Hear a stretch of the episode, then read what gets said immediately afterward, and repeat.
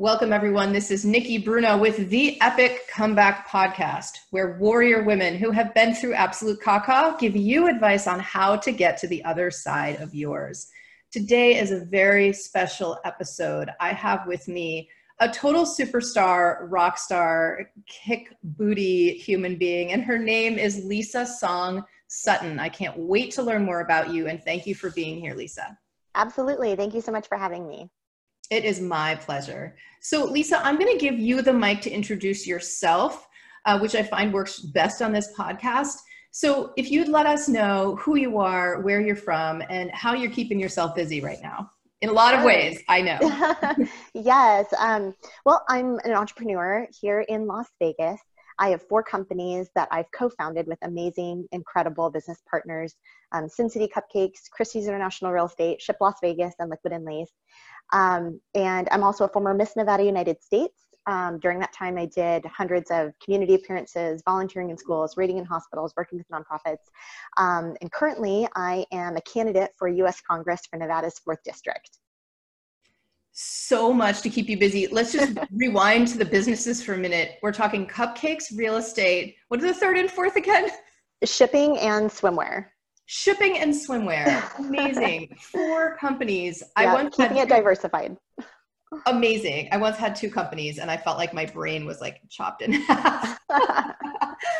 Well luckily i don't do anything alone. I have incredible operational partners and everything that we do and of course we have great teams great systems um, and they've all aged. Um, the oldest company is eight the youngest company is two and so i've been able to pull myself a little bit out of the day to day now. Incredible. Absolutely incredible so congratulations on all of your accomplishments up to now and running for Congress. That is that is so huge, so huge. So we Thank will talk you. a little bit more about that in a minute. What I would like to turn to now, Lisa, is that as you know, this is a podcast by and for women who have been through rough stuff, who've been through absolute caca.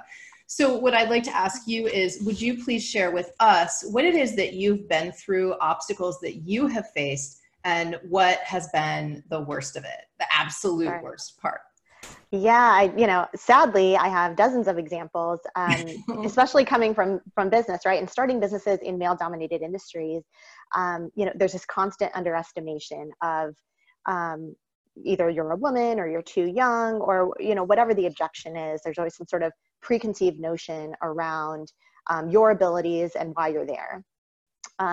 Probably my my earliest example and and one that kind of helped set the tone. I'm glad it happened to me early. I was 25 and started my career in law before i started business. Mm-hmm. um, i was working in a law firm uh, that did business litigation and business bankruptcy.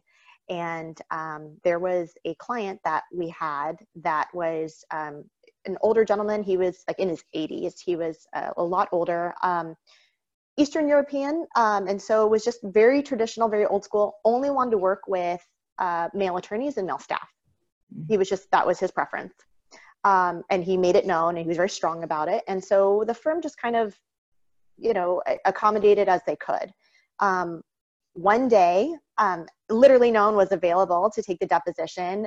My boss at the time came to my office, knocks on the door, and he was like, "Look, like I know this is not going to be your favorite task, but we really need you to do this. No one else is available to do it. You've got to take this deposition. It's only going to take about 45 minutes.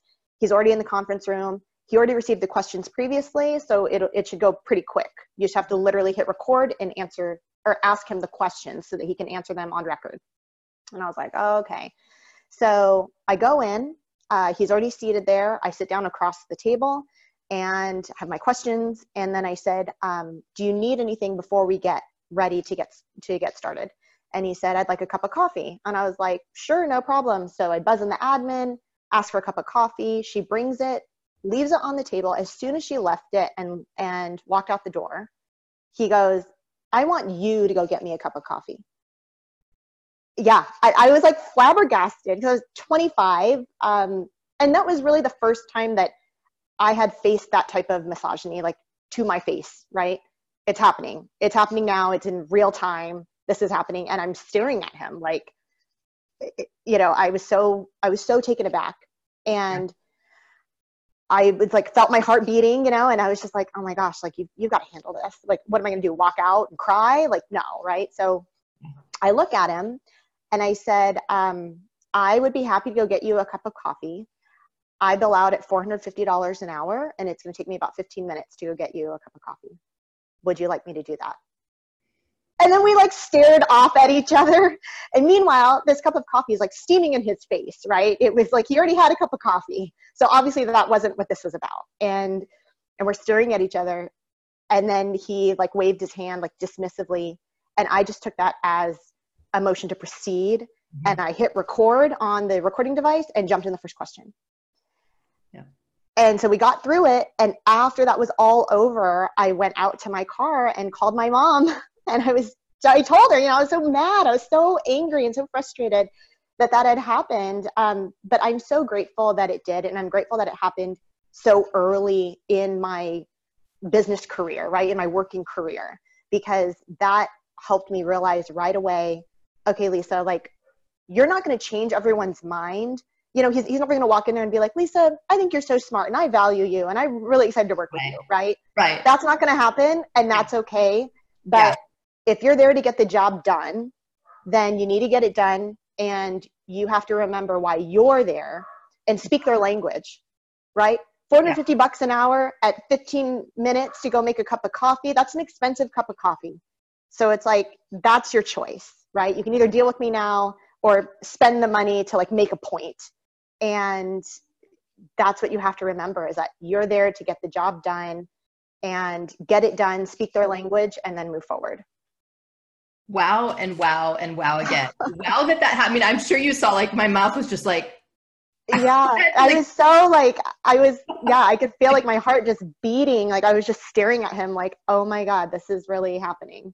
Yeah yeah. It's like an out of body experience. And i give you lisa so many props the way that you handled it, the way that you responded. I mean, that's like a fight, flight, or freeze moment, right? Totally. Oh my, and I did. I froze for a period of time. Definitely. Yeah, and I know that I would have too. And I'm not. I, I, I have no idea how I would have handled something like that. But the way that you handled it, a plus, a plus.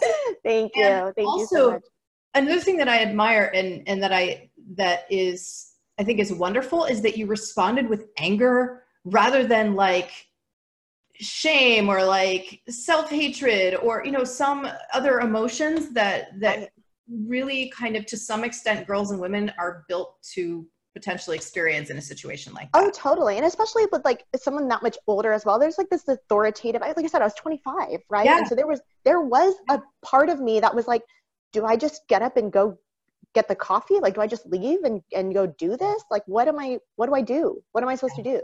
Yeah. Like it was, yeah like all those thoughts like go through your head and and you have to make a decision really quickly yeah yeah well done well done because you you sent a very clear message and there's no way he could have missed it right like right exactly that's why we just stared at each other right yeah. it was like the stare off stand down and i was just like oh my god if i blink i lose right like right right and you said you're what you're saying is that you have a lot of anecdotes like that and what i'm wondering now is given where you are now, given the given your experiences in business, your expertise, given how how far and long you've come in your career, it takes I'm imagining such a warrior and so much strength for you to be swimming upstream to the extent that you've been swimming upstream. And I'd love to know what's the best thing about being where you are now relative to the struggles that you've come through? Like usually what i'm asking my guests is being you know what is it like on the other side? And it's that's kind of like a, a misleading question in a, in a way because things like discrimination age discrimination gender discrimination uh, racial and ethnic discrimination all of those things coming together it's not as if it's not as if oh that's over with and we have it knocked but I right. imagine that where you are now is a, a, a, really different place from where you were when you were 25. So, what's the best thing about where you are now relative to those struggles? I, like I said, I'm grateful that I've had those experiences, and especially that very early one when yeah. I was 25, because now I'm 35, right? I'm, I'm 10 years removed from that experience, and yet I can still draw lessons from it, and it's still something that I very vividly remember. Um, I'm so grateful now that I've had those experiences, and um, you know, I think what's what's really powerful about where I am now is that I can draw on those experiences and hopefully provide some strength and examples to other women, and you know, let them know, regardless of where they are in their career, how old they are, you know, what they think they have left to do, or, or whatever they want to do, like now is the time. Just do it. Like get out there and and put yourself out there and you have to try um, regardless of the obstacles because if you don't try it's the same as as failing right? So you have to get out there and just do it. And so i appreciate that i'm able to share that message now. I'm so with you. I'm with you 100% and i want to turn to the role of um, the role of support of other women because one of the phenomena that i'm just that i'm observing is that women who've been through really difficult situations and absolute caca in their lives, they have a tendency to find each other and support each we other. do, yeah. Yeah, we definitely do. Yeah, it's amazing. It's really amazing. And here we are recording the day after International Women's Day, which is so yep. really exciting. Um, so let me ask you this Is there another person or two, another woman or two who has been instrumental in your journey, perhaps, or somebody who you really admire who has an, an, an epic comeback journey like yours who would be a great guest on this podcast? Oh my gosh, there are so many. Um, so many. Um, one of the, the first ones that comes to mind, um, our former lieutenant governor here in Nevada, her name is Lorraine Hunt Bono. Um, she's incredible. Um, she was an, an, a lounge singer turned entrepreneur turned politician. Yeah, like she, wow yeah, she was a lounge singer in like the 50s here in Las Vegas when it was, you know, old Hollywood and the Rat Pack and, you know, all those things. Um, and she bought her first piece of raw land, like with her money that she'd saved up. She bought her first piece of raw land. I think she was like in her early 20s and, um, and built a building on it and, you know, kind of just started out her career as like a real estate investor and, and then like a landlord. And through that, she saw the needs of her tenants um, dealing with burdensome regulation and that kind of thing. And she went on to become a Clark County commissioner. Um, she was the first chairwoman of the Las Vegas Convention Authority, which is huge here. Um, and then she went on and became our lieutenant governor. Um, she's just an incredible lady. Um, and I'm so grateful to have her guidance and, and leadership and her endorsement of my candidacy. Mm-hmm. Um, so she's incredible and amazing. I, she is you know, obviously, you know, far far removed now from um, her politician days, but she's still very very involved, especially in mentoring um, young women. So she's incredible. Um, there's another woman named Gina Radke. Um, I met her when I spoke at the World Women's Summit a couple of years ago. She was also a speaker there. Um, she owns a company that does aerospace hardware. So, like, you know, the latches on um, the bathroom in the airplane that says occupied? Yeah. Her company made that. Mm-hmm. Like just, you know, so incredible, very innovative. Um, and so you can imagine aerospace um, is a, is a male dominated industry. Mm-hmm. And it's so funny because, so that's her company and she's married to a wonderful man. Um, I had the chance to meet him as well at the conference. Um, and she has shared stories where you know they'll be at conferences or certainly um, you know different meetings that they'll have with boeing and you know some of their big clients and people will hear that that's her spouse and they'll immediately turn to him to talk to him about the company yeah right they just automatically assume it must be his company mm-hmm. and she is his wife and so yeah she is she's involved but that's his company. Yeah. And she shuts that down really fast. Mm-hmm. Um, she's got a great book out called More Than, and she shares actually a lot of stories like this, um, you know, where she has had to just prove that that prove her worth, right, and and make it known that she's there and make her presence known and felt, um, because people just automatically assume that that must be her husband's company, not hers. Man, oh man, yeah.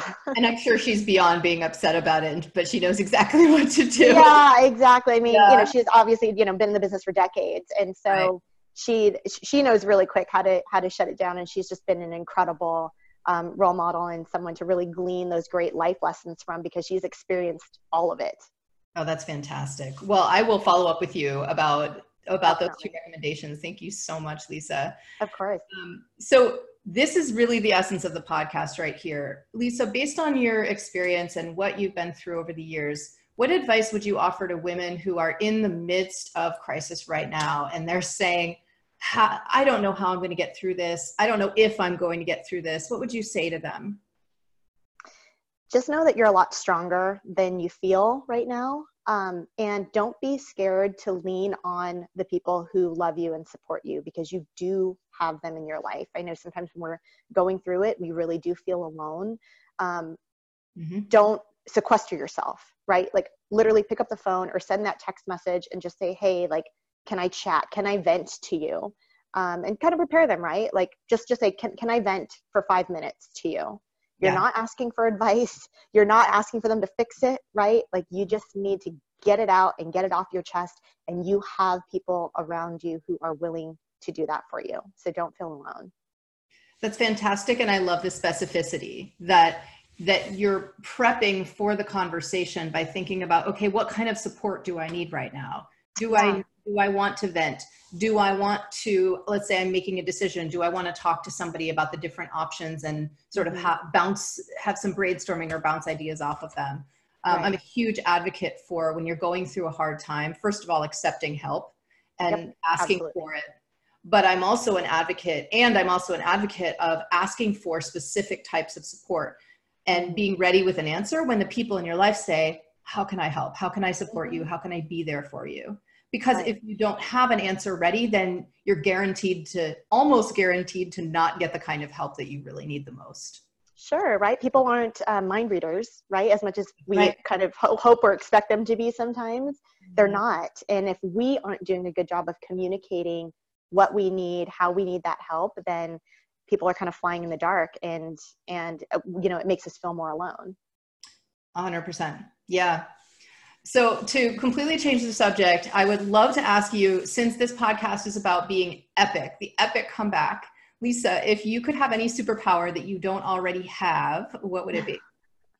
Oh my gosh um, i wish i didn't have to sleep. I wish there was a superpower where you didn't need like the human body did not need sleep to function well. Yeah. Um, we all know we do right? We need good sleep we need good adequate sleep for our brain and all that kind of stuff but i wish we didn't because then that literally would just give me another you know additional six seven hours that i could get work done yeah okay yeah I, I got you there i got you there it's so true sleep just gets in the way it gets in the way yeah but like I, I make sure to like carve it out because i know how important it is from a health standpoint you know like right. I know it's important, but yeah, I wish yeah. that was my superpower. I didn't have to sleep. I love it. I love it. Lisa, thank you so much. I'm honored that you have joined me for this podcast. Thank you for spending your time. Thank you. Me. Thank you so much for having me. Oh, you bet. Let me ask you this Where can we find you online and follow you and contribute to your campaign and learn more about you? Yes. Um, so my business website is just lisasongSutton.com. The campaign website is lisafornevada.com. And you can find me on all the social channels at Lisa Song Sutton. Okay, fantastic. So simple and easy. Same thing everywhere. Yes. So this is Nikki Bruno with Lisa Song Sutton on the Epic Comeback podcast. For more information about staging an epic comeback in your life, please go to theepiccomeback.com.